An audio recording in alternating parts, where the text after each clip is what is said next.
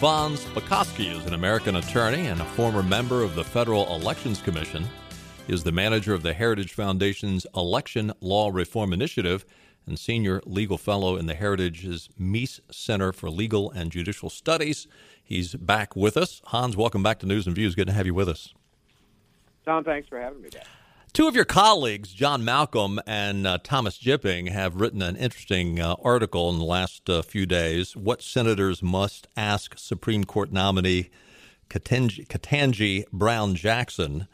Uh, one of the things they wrote in there was just the fact that, and it's sort of interesting because when Donald Trump had his nominees, liberals were very, very upset that he would go to organizations such as the Heritage Foundation to get recommendations for individuals that he might consider for the Supreme Court. And yet, we see Joe Biden doing the same thing, and uh, uh, apparently there's there's no problem if Joe Biden has certain organizations, certain liberal organizations he goes to for uh, his selections. Well, yeah, but as you know, that's the standard hypocrisy you run into exactly. in Washington D.C. All, all, all the time. And in fact, look um, with uh, uh, with Jackson, the progressive left has gotten exactly who they want on the Supreme Court. I mean, she's been she's being supported and praised by every liberal activist group in America, from unions like the AFL CIO and the National Education Association to the People for the American Way, even the Southern Poverty Law Center. And you have to think, well, why is that? Well, I, I can tell you because if you look at her career, she's only been on the Court of Appeals for a year in the District of Columbia, but she was a federal district court judge, which is basically the trial level, for eight years. And if you look at her decision making, um, look, at one point she was asked if she had a judicial philosophy. She said no. but her judicial philosophy, look at her court decisions, is um, if there's a liberal group in front of me with a liberal cause, I'm going to find in their favor no matter what the law or the Constitution says. And you can see that in case after case after case.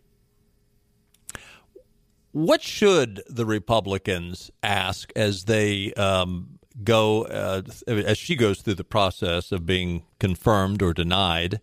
And do you think there's a, a possibility that we could have a Joe Manchin come over and uh, say, no, I don't think she's the person?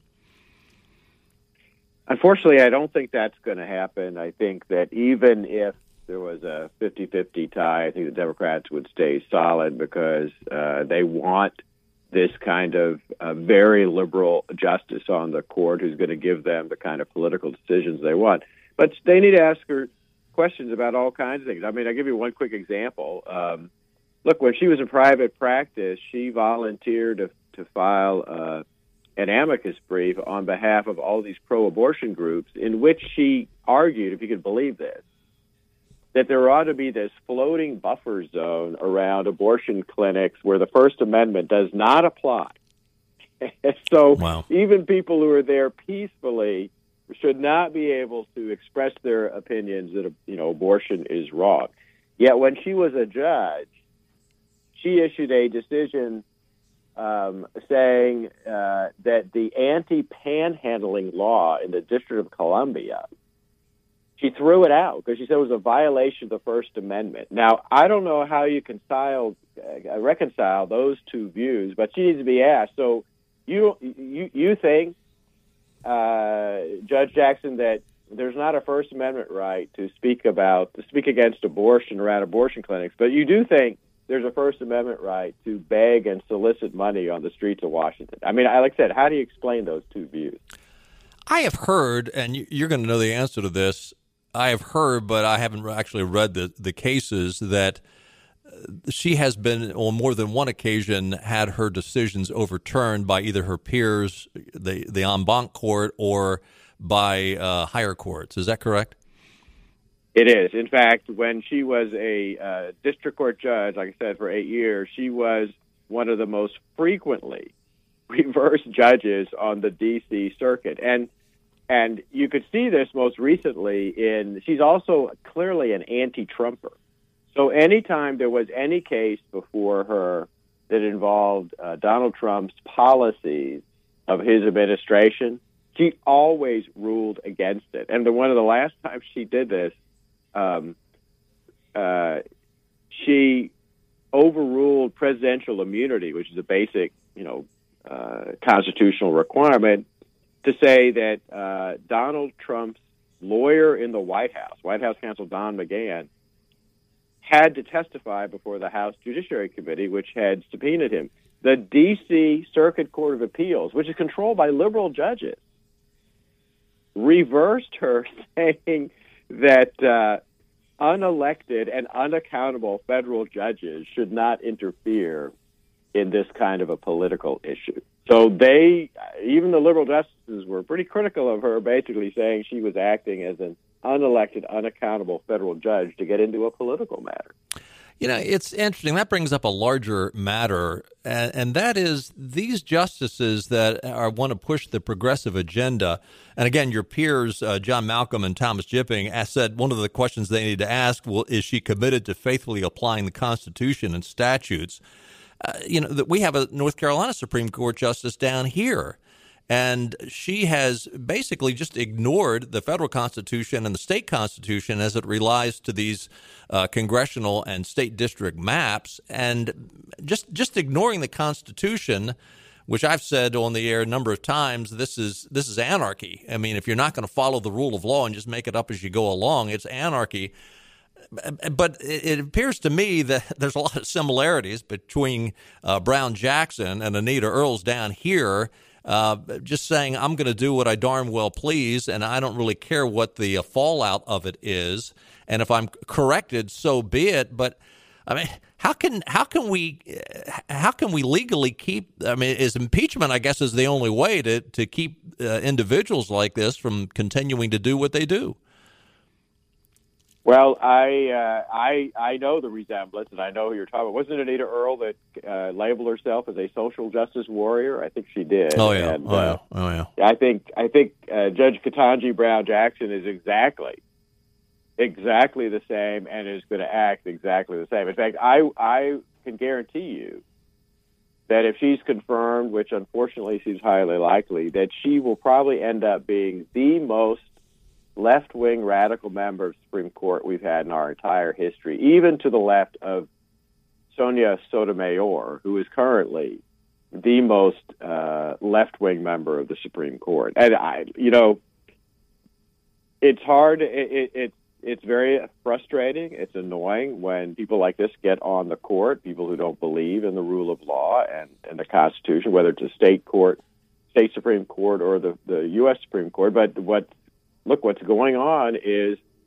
these are the kind of judges that the liberal side of the political aisle wants on the courts because uh, they see the courts as a way. It's very anti-democratic. They see a way. They see the courts as a way to get around the democratic process. In other words, if they can't convince, for example, a state legislature to pass a law, to pass the policies they want, well, then they they then go to the court and they uh, ask courts to force a state and its residents to do what they want done, and that's that's what the, that's what this whole movement is from the left. Well, and it's not new. I mean, that's how we got Roe v. Wade, right? Yes. No, that's exactly right. Yeah. Let me change gears a little bit with you and talk about um, the situation down here in North Carolina. I don't know if you got my uh, text earlier today with that article out of the Carolina Journal but uh, the the United States, uh, well, the North Carolina state legislature has now appealed to the United States Supreme Court concerning our uh, district maps and and well, no, I'm, I take that back. Concerning our congressional maps, the uh, the district maps and the, the the House maps and the state Senate maps are are, are for for this election are, are intact, but they have made an appeal to the United States Supreme Court. Um, in in the, the brief that was filed, they say the elections clause of the United States Constitution provides that the times, places, and manner of holding elections for senators and representatives shall be prescribed in each state by the state legislature thereof. Uh, pretty clear what the United States Constitution talks about. do you see now the, the the Supreme Court has been hesitant to pick up these state issues? Does uh, now twice twice the uh, North Carolina Supreme Court has said, okay, we're going to intervene and change your maps, uh, congressional maps. Do you do you see the Supreme Court picking this up and running with it?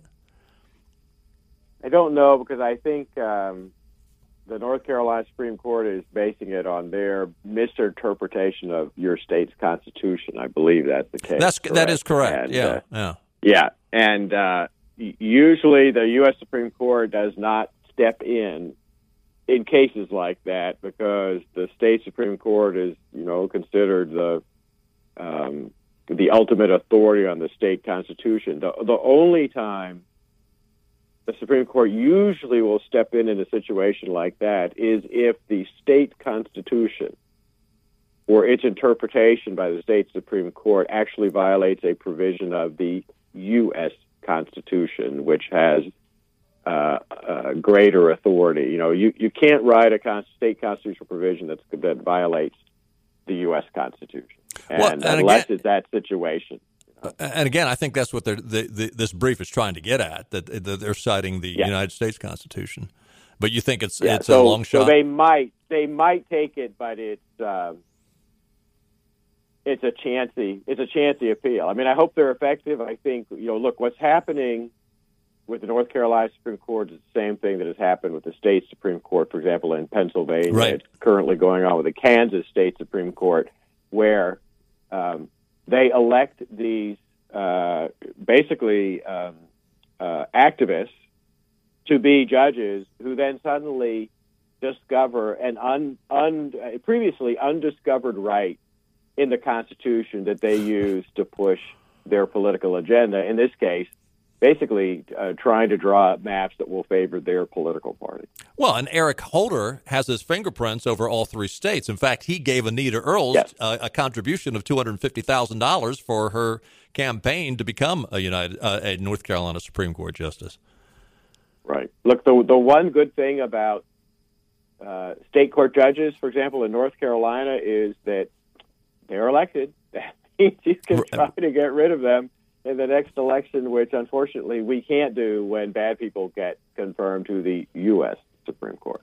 Do you see the U.S. Supreme Court for the remain? I mean, uh, barring um, some someone's uh, untimely passing, do you see the Supreme Court of the United States staying in place for the remainder of uh, Joe Biden's uh, presidency, or for this term anyway? Uh, yes. Uh, there's, I have not heard a single word about um, any of the other justices, like Justice Thomas or anyone else, having any plans to resign. Although I don't know if you realize, but you know, Clarence Thomas, um, not too long ago, celebrated his 30th year on the court. So he's been there a long time. That, that is hard to believe. It's been 30 years. I, I, yeah, isn't it? Yeah, yeah. yeah. The um, overall election integrity uh, going into the midterms and more importantly going into 2024 do you see uh, state legislatures across the country taking uh, steps to make sure that we have a equitable fair election without a, any hint of improprieties coming up? Yeah things are greatly improved. And you know this by the fact that uh, Democratic leaders like um, the president and Chuck Schumer have been complaining. They've been complaining about what state legislatures have done. I think when when uh, Joe Biden gave his speech in Atlanta some uh, some time ago, in which he made all these uh, frankly fraudulent claims that uh, all the states passing these reforms were in the same camp as Jefferson Davis, you know, yeah. the former yeah. head of the Confederacy. He, he cited like 19 states and those are 19 states, uh, places like Georgia, Florida, Texas, uh, Arizona, and others that their legislatures have passed good election reform. They've they've done good things. Uh, for example, Georgia um, uh, and Texas extended their voter ID laws, which only applied to in-person voting, to absentee balloting, which is a necessary thing to do. So so things are improved now.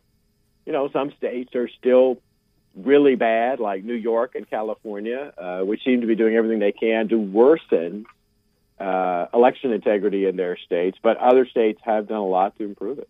Have you been following at all these reports out of Wisconsin and Georgia that they're beginning to dig down a little bit deeper into the improprieties that might have taken place in the last general yeah. election?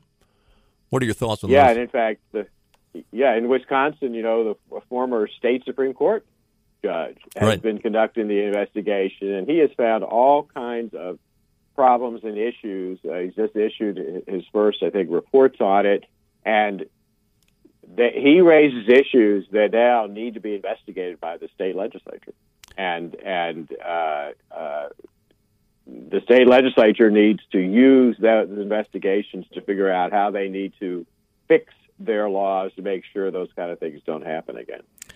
What do you think if the state legislature picks up and runs with it? Uh, uh, other other than fixing things so it doesn't happen again, do you see anything else happening uh, retroactively to the la- to the previous general election? No, and the reasons for that is that um, it, it's look, it's too you can't uncertify an election. You know, once it's been certified, uh, you can't go back and overturn it. The the periods, uh, the deadlines for filing a lawsuit to overturn an election are very short in every state. Those are all long gone. All they can do is fix their laws, their rules, or regulations to make sure that the problems that they have found hopefully don't happen again in the next election. Would you say that the mainstream media owes uh, Donald Trump an apology? Well, I think what they do owe is an apology, not just to him, but to everyone who raised concerns. Yeah. About what they saw happening in the 2020 election, and the media has has constantly just dismissed it. Of course, they're doing the same thing with this report out of Wisconsin. Look, these, these are lengthy reports, and yet almost as soon as they were out, before the reporters clearly even had time to read them, they were already dismissing them in the major newspapers and media outlets. They don't want to actually have any real investigations or real audits done uh, uh, because I, I think they're afraid it destroys their story that they've been pushing that the 2020 election was why the most perfect election in American history. it's, it is laughable. Unbelievable. Yeah. Hans von Spakovsky of the Heritage Foundation. Hans, thanks so much for joining us. And boy, can I encourage our people to support uh, the Heritage Foundation? You guys do a great job, and you are on the forefront of this, and you've always been very uh, helpful to us and coming on the air and explaining these things to our audience. I appreciate it. Well, thanks for having me. I appreciate that very much. You bet. Have a great weekend. Stay with us. News and Views continues right after this.